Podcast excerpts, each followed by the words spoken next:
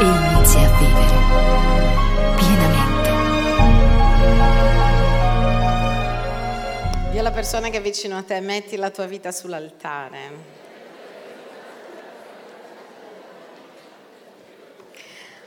So che il pastore Punto in un modo eccellente vi ha già incominciato a parlare dell'argomento, ma noi oggi entreremo in altro. Vi dirò esattamente come abbiamo ricevuto questa parola. Ogni anno, per chi non lo sa, noi chiediamo a Dio una parola profetica, una parola dove noi come chiesa entriamo lì. Parlando con qualcuno, qualcuno mi ha detto: ah, davanti a questa parola, una vita sull'altare, c'è gente, c'è qualcuno che non voleva neanche più venire in chiesa perché parla di sacrificio e loro vogliono la grazia. E io ho detto: non esiste grazia senza sacrificio. La grazia è gratis, ma è costata molto al Signore Gesù. Amen. E io so che magari l'idea di una vita sull'altare tu puoi immaginare che sia solo un anno di sacrifici, ma non è esattamente così. Una vita sull'altare ha a che fare con una vita dove io non vivo per me, ma io vivo per Lui. Una vita sull'altare ha a che fare con un anno di piena adorazione, dove io rinuncio a qualsiasi cosa pur di avere la Sua presenza, dove io non faccio la mia volontà pur di avere la Sua presenza. È quell'anno dove la casa di Dio, dove la presenza di Dio è al di sopra di ogni altra cosa più che mai. Pastore, ma non deve essere sempre così. Deve essere sempre così, ma voi sapete che la parola dell'anno, quando Dio ci dà una parola, Lui ci dà la grazia per portare a compimento questa parola. Ad esempio, l'altra sera, appena arrivata dal Brasile, sono stata, penso che chi mi segue su Instagram ha visto qualche foto, sono stata con la mia famiglia, in ventotto anni era la terza volta che facevo Natale con loro, la prima volta solo con loro, in genere avevo portato qualcuno le altre volte, mi sembrava di avere tipo due anni, andare al mare, le bambine, bellissimo. Comunque, al di là di questo, che stavo già prendendo la tangente di Rio de Janeiro, che un po', eh? grazie anche a, a, al pastore Clay Gialdo che mi hanno anche prestato, loro hanno una casa lì, noi siamo andati da dove ho mandato la parola dell'anno, ho decretato che quella sarà una casa che vi porterà fonte di benedizione. Ragazzi, potete immaginare un posto dove guardi da tutte le parti, c'è mare dovunque, montagna, una cosa bellissima. Dobbiamo organizzare un tutto insieme, vero? L'anno della vacanza, tutti insieme alle isole di Rio de Janeiro. Eh? Sentite che è da Dio questa cosa, guarda.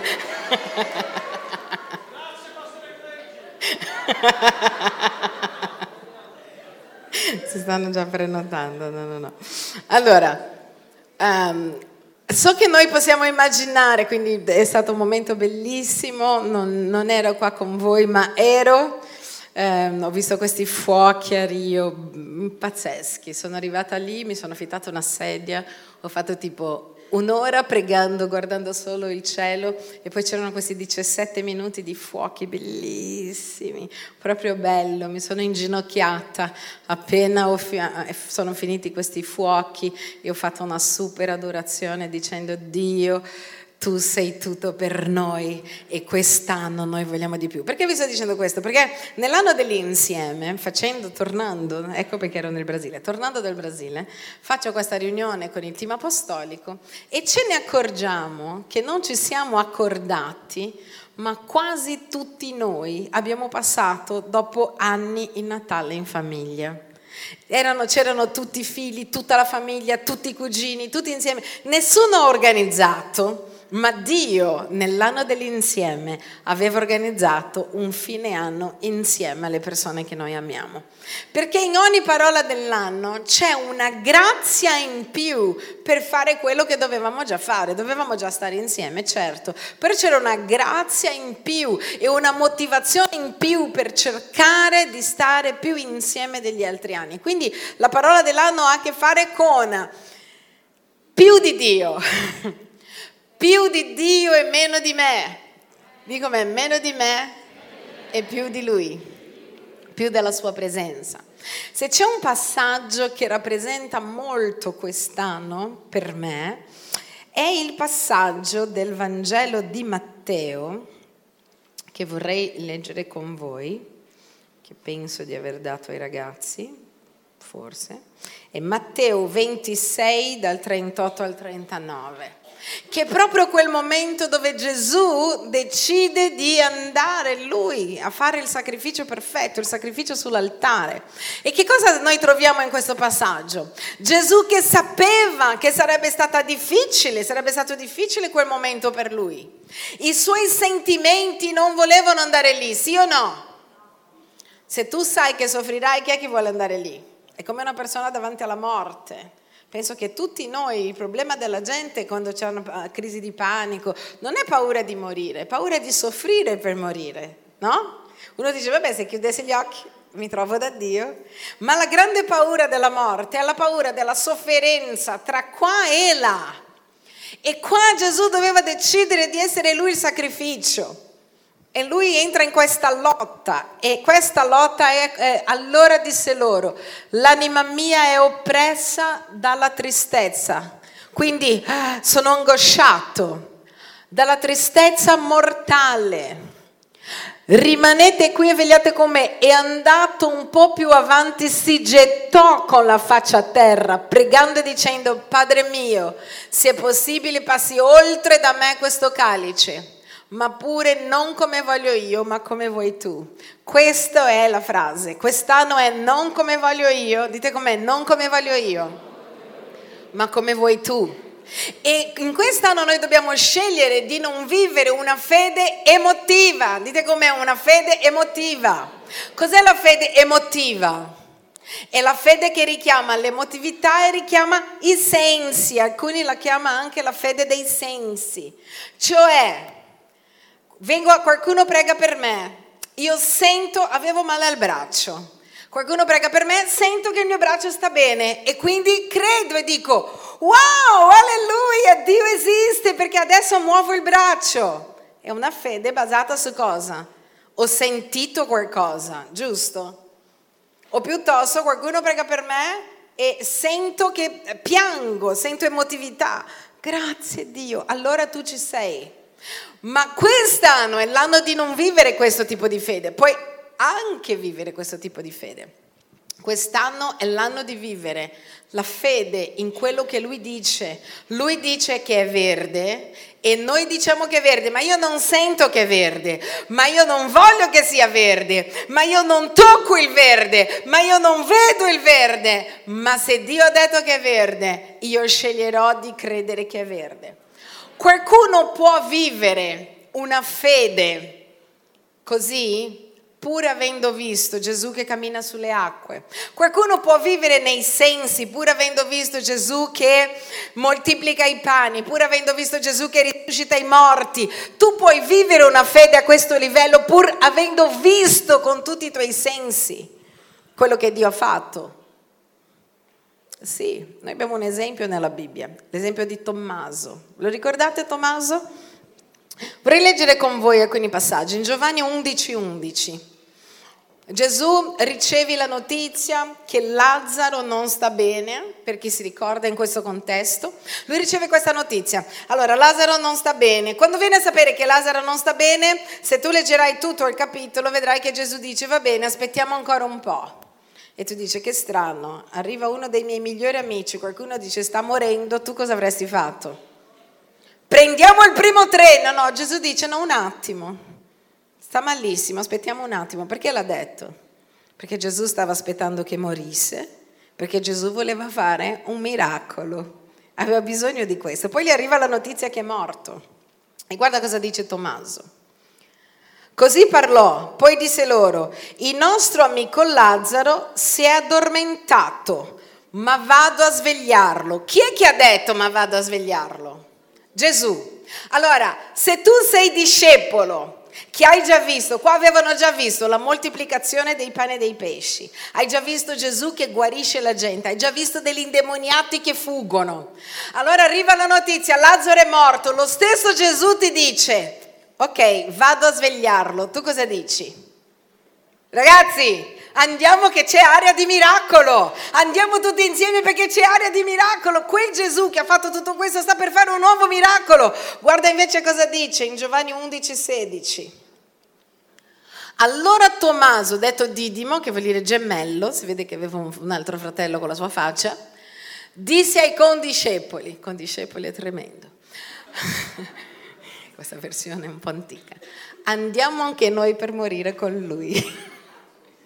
Cioè, chi era? Noi stiamo parlando di gente che vede. Che cosa ti voglio dire in quest'anno? Sapete una cosa che Dio mi ha detto quando mi dava questa parola? Mi diceva, c'è tanta gente nella mia chiesa che ha visto la mia grazia, ha visto la mia gloria, ha visto la mia potenza, hanno toccato, hanno vissuto, si sono convertiti, ho cambiato la loro vita, ma davanti ancora un problema. Loro pensano che io non sono con loro. E questo è l'anno che tu metta sull'altare la tua incredulità per vivere una fede vera come Dio vuole che tu la viva, per vivere una fede piena, per credere che Dio quando dice una cosa Lui la fa indipendentemente da te.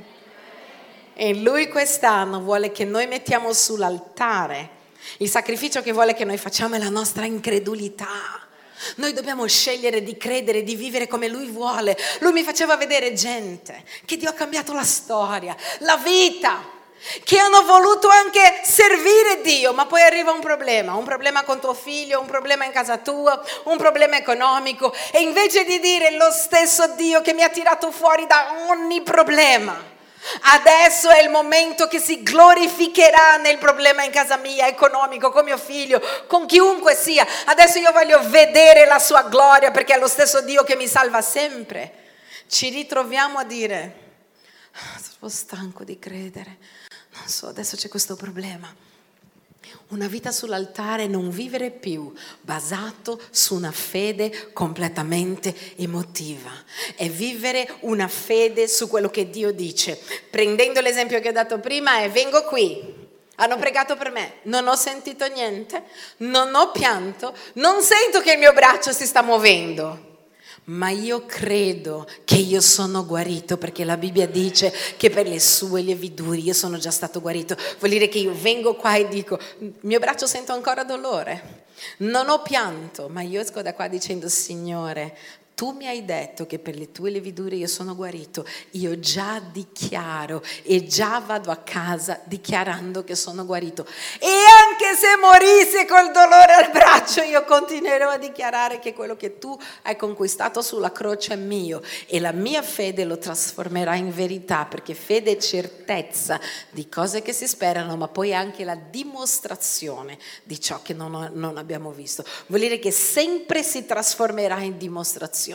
Parte con la certezza, parte con la piena fiducia in Dio. In questo passaggio dove noi guardiamo Gesù, Gesù cosa sentiva? Quali erano i sentimenti di Gesù?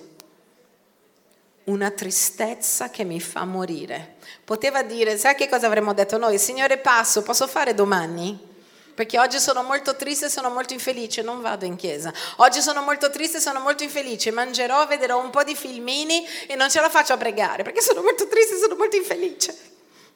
E questa è una fede basata sui nostri sentimenti, è una fede basata su quello che noi sentiamo, su quello che noi proviamo, basata sulla nostra emotività. Gesù in quel momento però ha detto, Padre, se è possibile, allontanalo. Ma io non voglio che sia fatta quello che io voglio, io non voglio andare dietro alla mia tristezza e alla mia angoscia di morte, io voglio fare quello che tu vuoi che io faccia, anche se continuo ad avere tristezza e angoscia di morte, io faccio la tua volontà perché non vivo per ciò che sento, per ciò che vedo, per ciò che tocco, io vivo per ciò in cui credo. Questo è un anno di vivere una fede piena, intera, dove io sacrifico la mia incredulità, dove io abbando la mia incredulità, proprio non la voglio, io voglio vivere pienamente in quello che Lui dice, io sacrifico quello che io sento per fare quello che Lui vuole, non la mia volontà, la tua volontà, io sacrifico cosa? Questo è l'anno dove noi dobbiamo vivere i sogni di Dio e non i nostri. Allora uno si domanda, ma perché Dio vuole che io sacrifichi i miei sogni? Perché i sogni di Dio per te sono in assoluto la cosa migliore che tu possa mai vivere nella storia della tua vita. Lui vuole che tu non soffra. Lui vuole. Perché Gesù è morto sulla croce per noi? Il sacrificio a cosa giova? È morto perché potessimo avere vita. È morto perché potessimo avere vita. Quando Dio ci chiede di sacrificare qualcosa, Lui ci chiede di far morire qualcosa per darti di più. Ti chiede di far morire qualcosa perché tu abbia più vita. Quindi far morire i tuoi sogni per vivere i sogni di Dio ha a che fare con non perdere tempo sognando qualcosa che non succederà mai, perché a volte sono solo sogni frutti dei nostri sentimenti e della nostra carne, ma invece investire il nostro cuore, la nostra anima, le nostre forze in ciò che Dio ha sognato che noi facessimo sulla terra, in qualcosa che segnerà la storia, la nostra, quella dei nostri figli, quella della nostra casa, quella della nostra generazione, in fare qualcosa di molto più grande, perché la Bibbia dice che i piani di Dio sono più alti dei tuoi, che dice che le sue vie sono più alte delle tue. Sapete che cosa sta dicendo? Che quello che Dio ha sognato per te è molto meglio di quanto tu stai sognando per te stesso. A volte noi teniamo così, così stretti i nostri sogni. Io voglio fare questo, devo fare questa cosa. Questo è l'anno di dire: Signore, forse volevo fare questo, ma quello che tu vuoi per me è molto più grande di quello che io voglio, e quindi io rinuncio a quello che voglio per fare quello che tu vuoi. Qualsiasi cosa tu vorrai, io lo farò. È l'anno di depositare la tua fede pienamente in quello che Lui dice, pienamente. Che cosa vuole Dio di questo? Vuole che noi viviamo una vita diversa. Vuole che noi smettiamo di concentrarci su noi stessi. Una vita sull'altare è una vita concentrata sul regno di Dio, concentrata sulla casa di Dio. Questo è l'anno che ti devi concentrare sulla casa di Dio più di quanto ti sei mai concentrato fino ad oggi, perché è l'anno di vivere per la sua gloria, di vivere per il suo altare. L'altare parla della presenza di Dio. Dì alla persona che è vicino a te: l'altare parla della presenza di Dio. Pastore, ma Gesù non si è già sacrificato per noi? Sì, guarda, in Ebrei capitolo dieci, dal cinque al dieci, la Bibbia dice che Gesù ha fatto un unico sacrificio per l'espiazione dei nostri peccati. Nessuno si deve sacrificare per avere la salvezza. Noi siamo già stati salvati per grazia. Lui si è sacrificato per darci la salvezza. Non è di questo che stiamo parlando. Amen. Non è il cercare di comprare Dio, farò il bravo così che Dio mi ama, eh, digiunerò di più così che Dio mi amerà di più. Ricordati, il digiuno fa bene solo a te, non cambia Dio. Nessuno digiuna per commuovere Dio. Ah, digiunerò, faccio un fioretto così che Lui vede che sono così magro e mi benedice. Sarai magro, ma non è questo che ti benedice. Noi digiuniamo per noi stessi, noi digiuniamo per allontanare i desideri della carne e concentrarci su di Lui.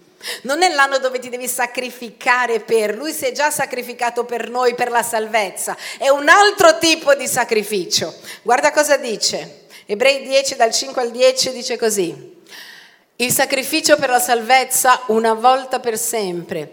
Ecco perché Cristo, entrando nel mondo, disse: tu non hai voluto né sacrificio né offerta, ma mi hai preparato un corpo. Non hai gradito né olocausti né sacrifici per il peccato. A loro ho detto: ecco vengo, nel rotolo del libro è scritto di me, per fare, oh Dio, la tua volontà. Ha detto: Dio non ha voluto, neanche ai tempi di Gesù, un sacrificio, un animale, non ha voluto un olocausto, ha voluto Lui. Cos'è che Dio vuole? Dio non vuole il tuo sacrificio, Dio vuole te. E dice: un corpo Lui mi ha preparato, io ho detto: ecco io vengo. Dio ha voluto tutto di Gesù e ha detto: vengo a fare la tua volontà. È così che ha fatto Gesù ed è così che noi seguiamo. Anche se Lui si è già sacrificato per noi, è questa l'attitudine quando noi ci mettiamo sull'altare. Non è dare una cosa a Dio, non è fare un fioretto a Dio, è dare la nostra vita, è essere noi il sacrificio. Guardate cosa dice Romani a capitolo dodici verso uno, dice esattamente la stessa cosa parlando di noi. Dice: vi esorto dunque, fratelli, per la misericordia di Dio, a presentare i vostri corpi in sacrificio vivente, santo e gradito a Dio. Questo è il vostro culto spirituale. Chissà che qua la traduzione è un po' sbagliata. Questo è il vostro culto razionale.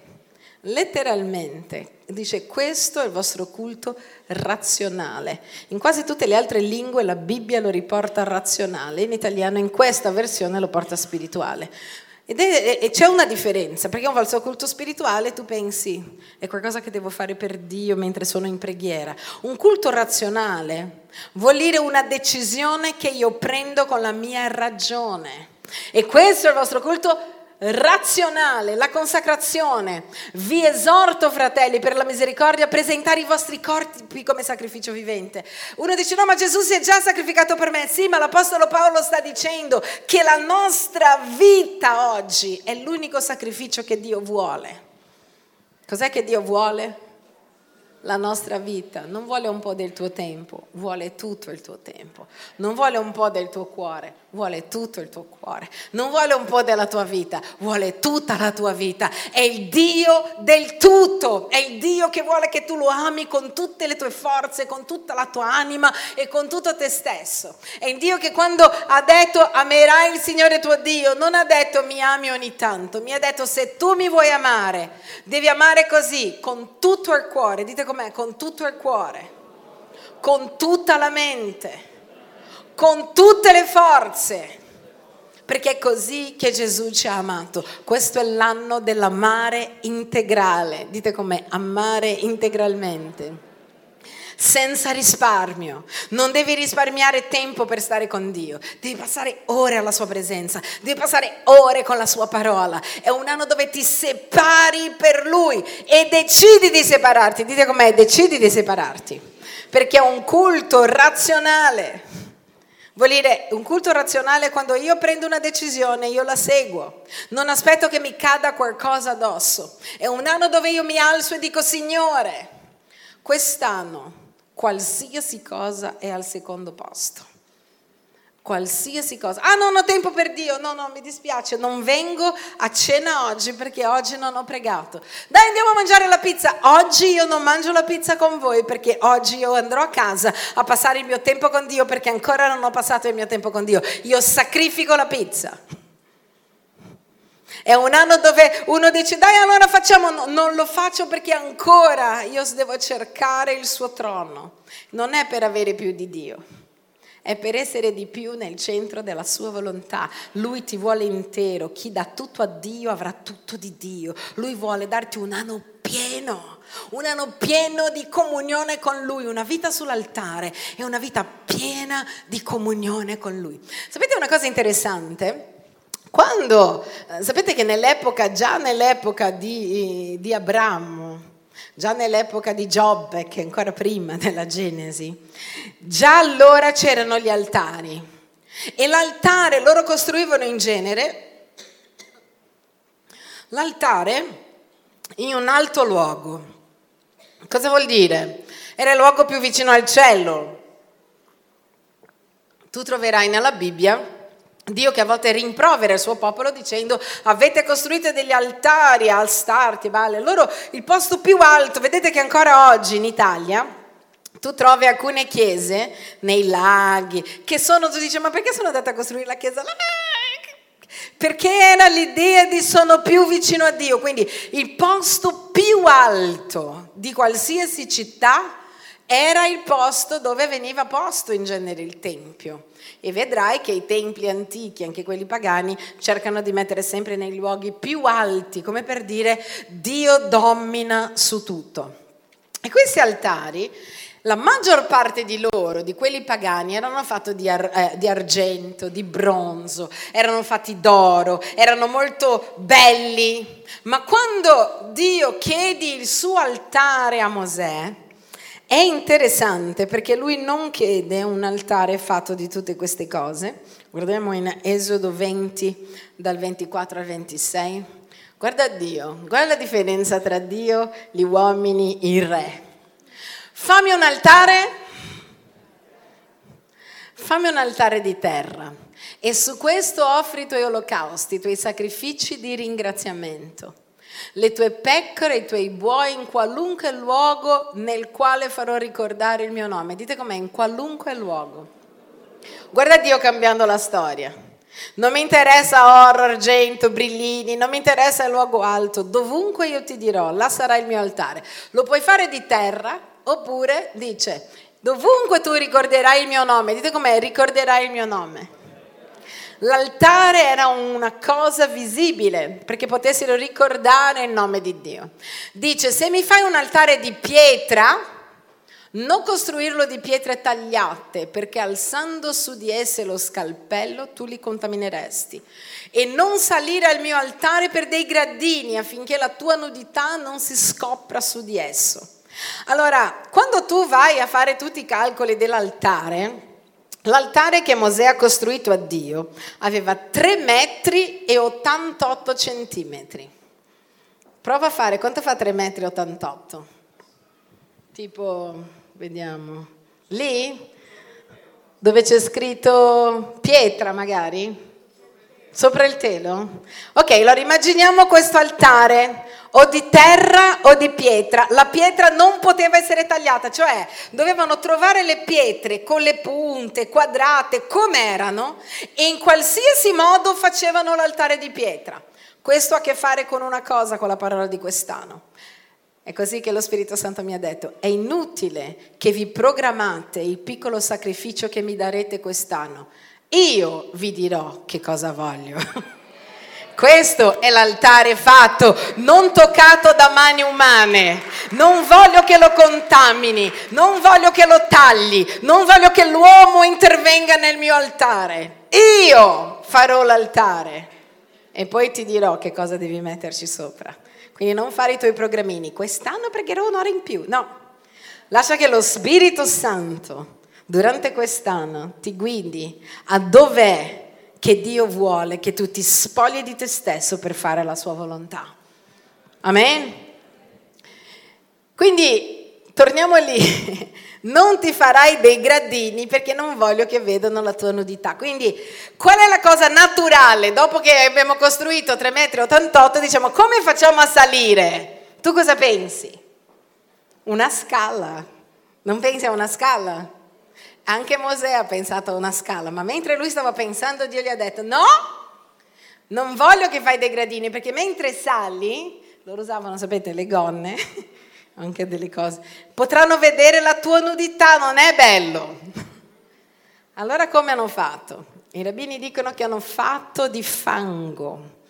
Hanno fatto, pensa che, che, che caos per fare tutto, e hanno fatto questo. E quando portavano i sacrifici, loro dovevano portare questi sacrifici per non essere in piedi, in ginocchio, sopra questa cosa di fango. Allora dipende dal sacrificio. C'era qualcuno ai piedi dell'altare che era già pronto a tagliare la giugulare di uno, no? Tagliavano e poi portavano sopra nell'altare. L'unico animale che non veniva ucciso prima sotto l'altare, ma era ucciso direttamente sopra l'altare, era la pecora, perché è l'unico animale che non resiste. Quando c'è da sacrificarsi, va zitta fino al sacrificio. È arresa fino al sacrificio di Dio. Noi arresi alla sua presenza, permettendo a Dio di togliere quello che lui vuole per impiantare la sua volontà nella nostra vita, perché la sua volontà è meglio della nostra, perché i suoi piani sono migliori dei nostri. Non è magnifico? Però guardate, quando è che Dio ha incominciato a stabilire, perché lui ha stabilito i sacrifici? Perché non era all'inizio così. Guardate cosa, cosa dice lui in Geremia. Vediamo se ho messo il passaggio di Geremia.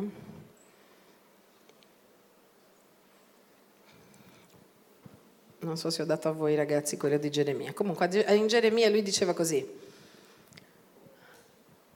Io non ho voluto... ce l'ha, no, forse non ve l'ho dato. Lui dice, io non ho preparato un sacrificio quando io ho tolto il mio popolo dall'Egitto. Io gli ho detto solo che dovevano ascoltare la mia voce. Quindi quando loro escono dall'Egitto, Dio gli dice solo, voglio solo che ascoltate la mia voce e che vi ricordate chi io sono, ma loro non hanno più ascoltato la voce di Dio e non si sono più ricordati di chi Dio era. E allora, dite con me, e allora? E allora lui ha stabilito il sacrificio. Dite con me, e allora? Ecco qua, Geremia sette dal ventidue al ventitré, ve lo leggo io. Poiché io non parlai ai vostri padri e non diedi loro alcun ordine quando li feci uscire dall'Egitto riguardo agli olocausti e ai sacrifici, ma questo comandai loro: ascoltate la mia voce e io sarò il vostro Dio e voi sarete il mio popolo. Camminate in tutte le vie che io vi ho comandato perché siate felici. Dice, io non avevo stabilito, non era nei miei piani subito trovare un sacrificio. Io volevo solo che ascoltavate la mia voce, io volevo solo che facevate la mia volontà, ma nel tempo nessuno mi ha più ascoltato. Allora Dio ha stabilito il sacrificio e ha stabilito l'altare, e uno dei motivi perché ha stabilito il sacrificio e l'altare qual era? Il memoriale. Tu leggerai tutta la Bibbia e vedrai Samuele che costruisce un altare per il Signore e dice Benezer.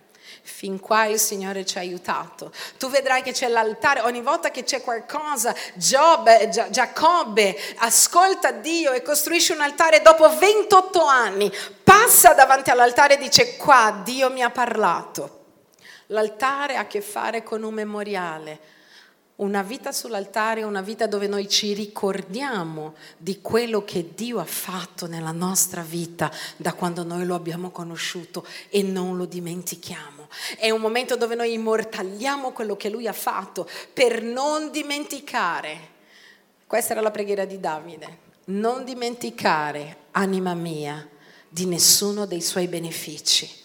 Perché quando noi ci dimentichiamo i benefici di Dio entra qualcosa che si chiama incredulità nella nostra vita. Un anno sull'altare è un anno dove noi ci ricordiamo sempre di quello che lui ha fatto e di quello che lui farà e di quello che lui continuerà a fare nella nostra vita. Pensaci un attimo, alziamoci un secondo, facciamo questa preghiera prima di andare avanti. Iniziamo a pensare a tutto quello che lui ha fatto da quando noi lo conosciamo. Magari chiederò a qualcuno del gruppo di lode di venire a ministrare con noi. Iniziamo adesso, perché sapete, quando è che noi ci ricordiamo di Dio? Quando siamo tristi, depressi, quando non va niente bene. Ormai magari sei prospero, una volta non lo eri. Ricordati, ogni buon dono e perfetto viene da Dio. Forse sei arrivato in questa nazione e non avevi niente. E oggi tu hai anche qualcosa, non pensare che è merito tuo, è la grazia di Dio che ti ha condotto ad avere quello che tu hai. Non dimenticarti, anima mia, di nessuno dei suoi benefici. Una vita sull'altare è un anno di memoriale. È un anno dove io non dimentico, è un anno dove davanti ai miei occhi in ogni tempo io ho quello che Dio ha fatto per me, da dove mi ha preso. Come ho incominciato, come abbiamo incominciato la nostra chiesa, Missione Possibile, non lo so, tutti i ministeri. Pensa, pensa da dove siete venuti. Pensa, pensiamo, pensiamo quante cose oggi noi abbiamo in mano, quante cose oggi Dio ha fatto nella nostra vita. Pensiamo, pensaci. Non dimenticare, anima mia, di nessuno dei suoi benefici. Pensa quanta consolazione, pensa quanti pianti ti sei fatto per le difficoltà, per la gente che ti ha lasciato, eppure tu sei rimasto qui. Pensa al dolore, pensa a quei momenti che volevi morire, pensa a quei momenti dove hai vissuto, hai passato nella valle dell'ombra della morte con qualcuno che amavi. Pensa a quanti sogni lui ha realizzato. Pensa a quanto ha risposto alle tue preghiere. Una vita sull'altare è una vita di ricordi. È un anno dove noi non dimentichiamo nulla di quello che lui ha fatto per noi. È un anno dove noi sappiamo da dove siamo venuti e viviamo con un cuore grato alla sua presenza. Pensa a quante cose lui ti ha chiesto di rinunciare, che al momento tu hai detto no e oggi tu sei felice di aver rinunciato.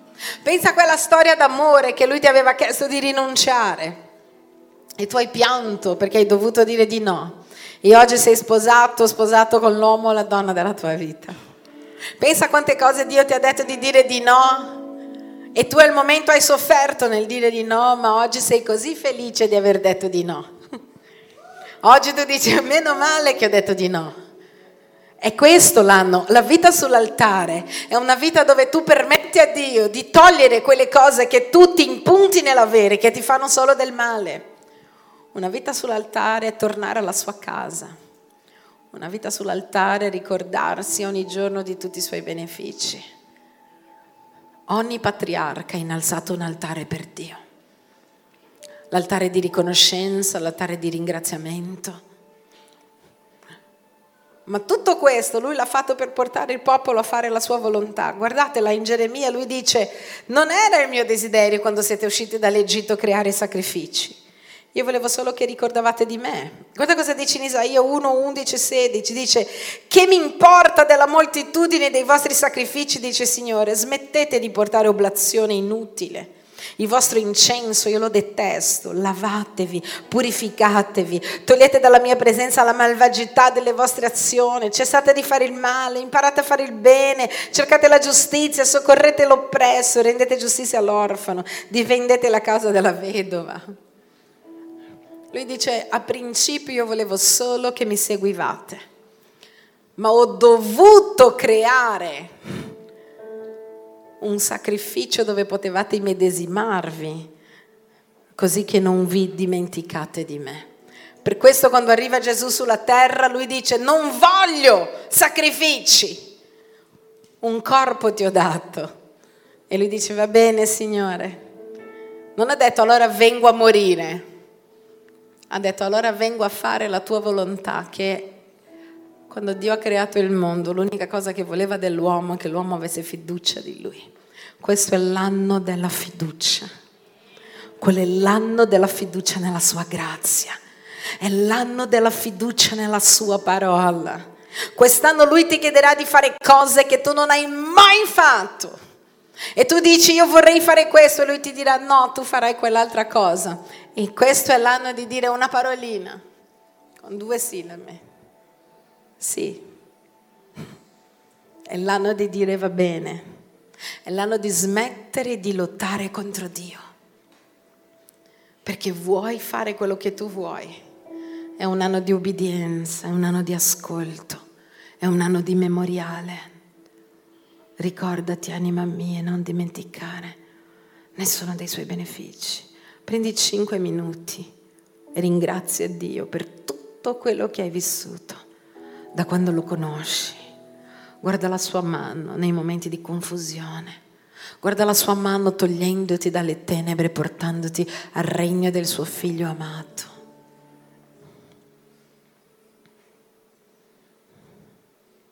Guarda, guarda.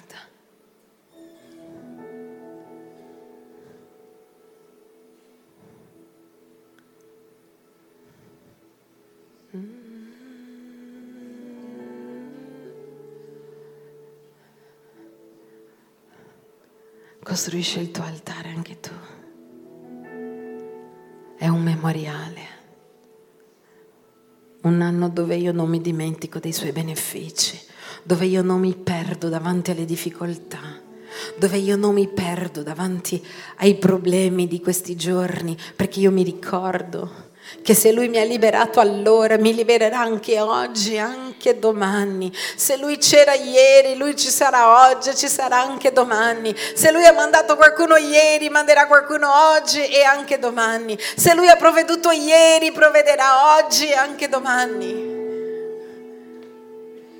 Al momento giusto, Lui provvede sempre.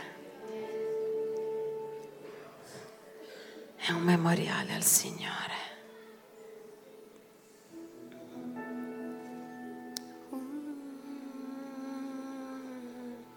Lui non vuole essere adorato come adoravano gli idoli.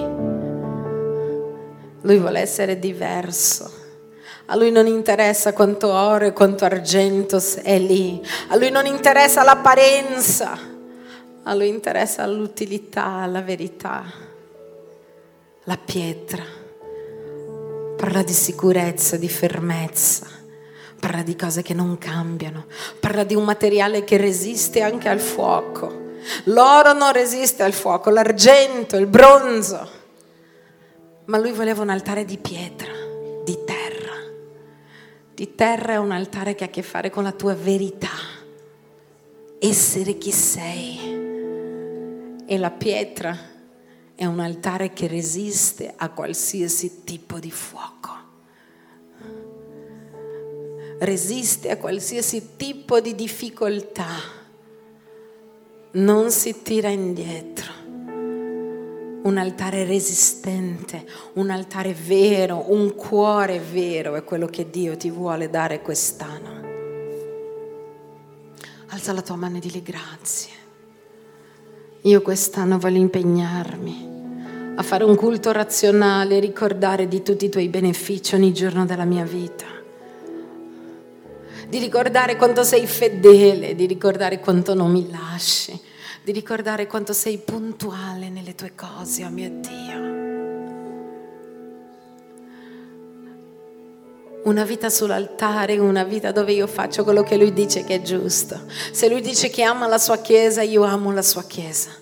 Se Lui dice che ama le persone, io amo le persone. Se Lui dice di andare per tutto il mondo a fare discepoli, io non discuto, io faccio. Io non vivo per quello che ho voglia di fare, io vivo per quello che è giusto fare, la sua volontà, il suo desiderio.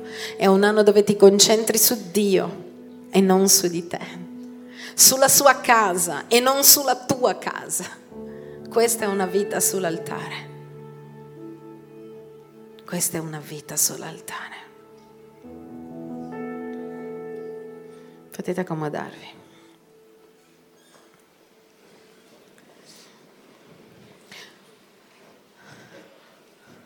L'apostolo Paolo ha vissuto una vita così. Guardate che passaggio meraviglioso. In Filippesi, al capitolo due, dal verso sedici al diciassette. Guarda cosa dice Paolo della sua vita come sacrificio. Perché Paolo sapeva, Paolo predicava cosa? La salvezza in Cristo Gesù, sì o no? Certo. Non stiamo parlando di salvezza, stiamo parlando di una vita per, una vita dove non sono concentrato su di me. Questo è una vita sull'altare, è l'anno dell'antiegoismo. Tutto quello che devo fare, devo fare pensando a Lui, la sua casa prima della mia, la, la sua volontà prima della mia, quello che Lui desidera prima di quello che io desidero. Le sue cose prima delle mie cose. Guarda cosa dice Paolo. Allora, prima Paolo, se ti ricordi di questo passaggio, dirà eh, di non essere maldicenti, di amarsi con amore sincero, di essere persone che cambiano. Poi lui dice, tenendo alta la parola di vita, in modo che nel giorno di Cristo, cioè quando Gesù tornerà, io possa vantarmi di non aver corso in vano. Per cosa stava correndo Paolo? Per predicare il Vangelo, per la gente, per aiutarli, per discepolarli. E guarda cosa dice, né in vano faticato, ma anche se vengo offerto in libazione sul sacrificio e sul servizio della vostra fede, ne gioisco e me ne rallegro con tutti voi. E anche se vengo offerto in libazione sul sacrificio, chissà cos'era la libazione sul sacrificio. Un'altra traduzione... Dice, un'altra traduzione dice un sacrificio divino, divino. La libazione era il vino che veniva versato sull'animale e a volte veniva versato per terra. Questo è quello che lui sta dicendo, guarda. Ti prego, fai in modo che io non abbia corso in vano, ma anche se vengo offerto in libazione sul sacrificio. La libazione sul sacrificio era il sacrificio quotidiano. Ogni giorno, alla mattina e alla sera, loro offrivano un agnello e mettevano questa bevanda di vino, bevanda fermentata. E lui sta dicendo, a me non importa se io sono quello che è versato sul sacrificio di Gesù, non mi importa neanche se la mia libazione, se questo cade per terra, gioisco lo stesso, perché sto servendo la vostra fede.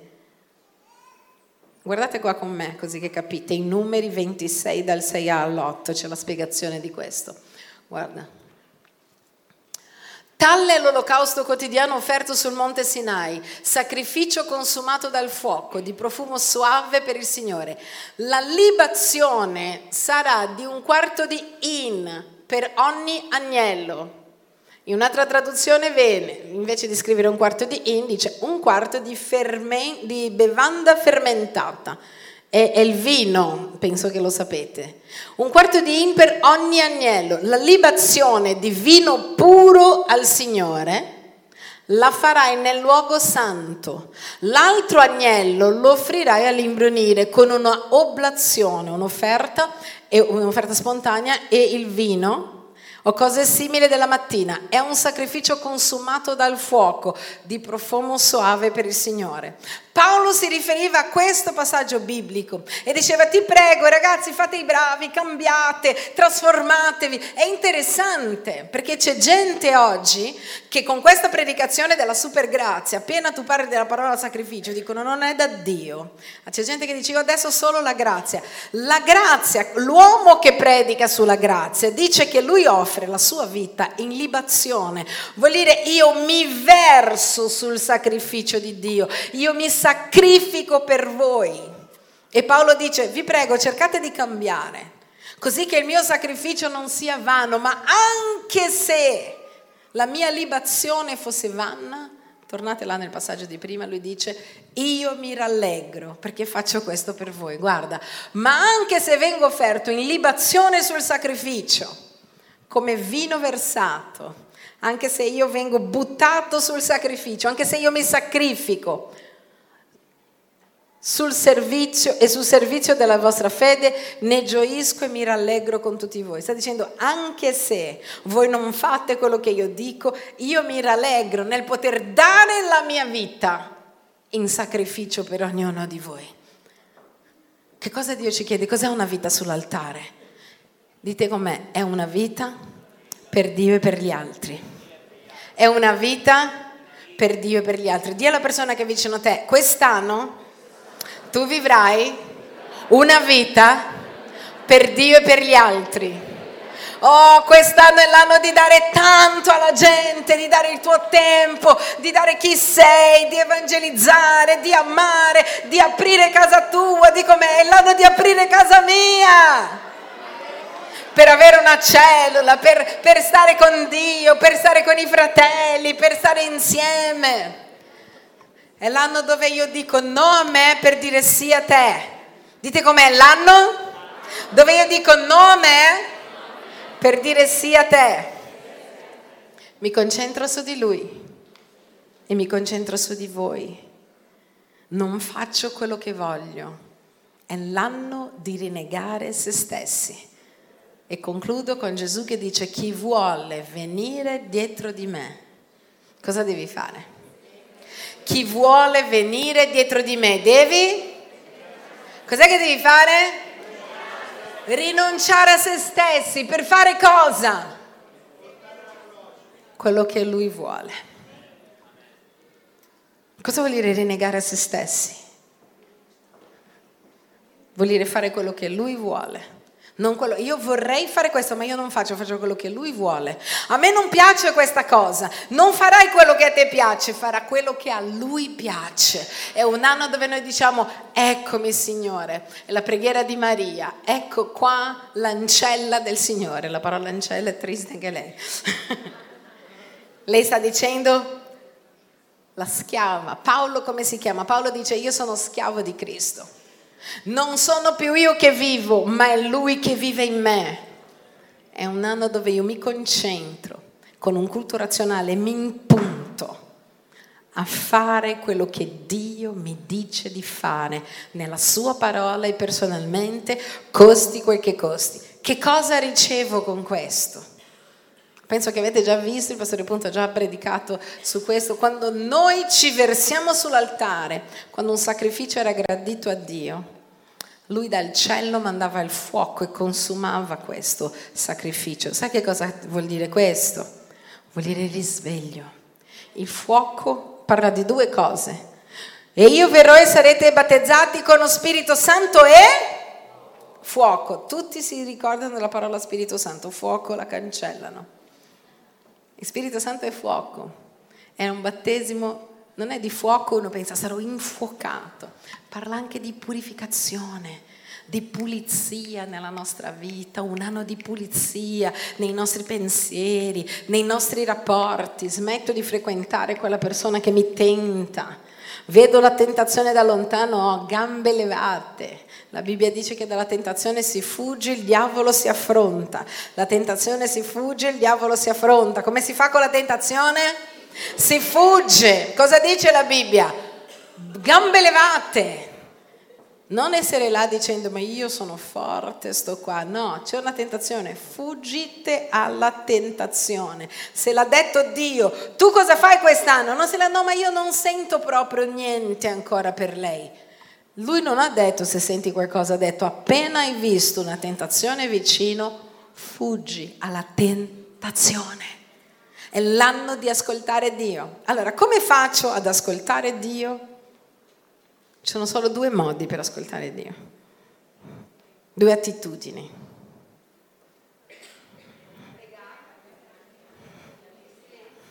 Bibbia e preghiera, come due gambe, sono le due gambe della fede. Bibbia, preghiera, Bibbia, preghiera. Se io voglio essere equilibrato non posso fare solo Bibbia, solo Bibbia divento legalista. Solo preghiera divento mistico. Bibbia, preghiera per avere una vita equilibrata in Cristo Gesù.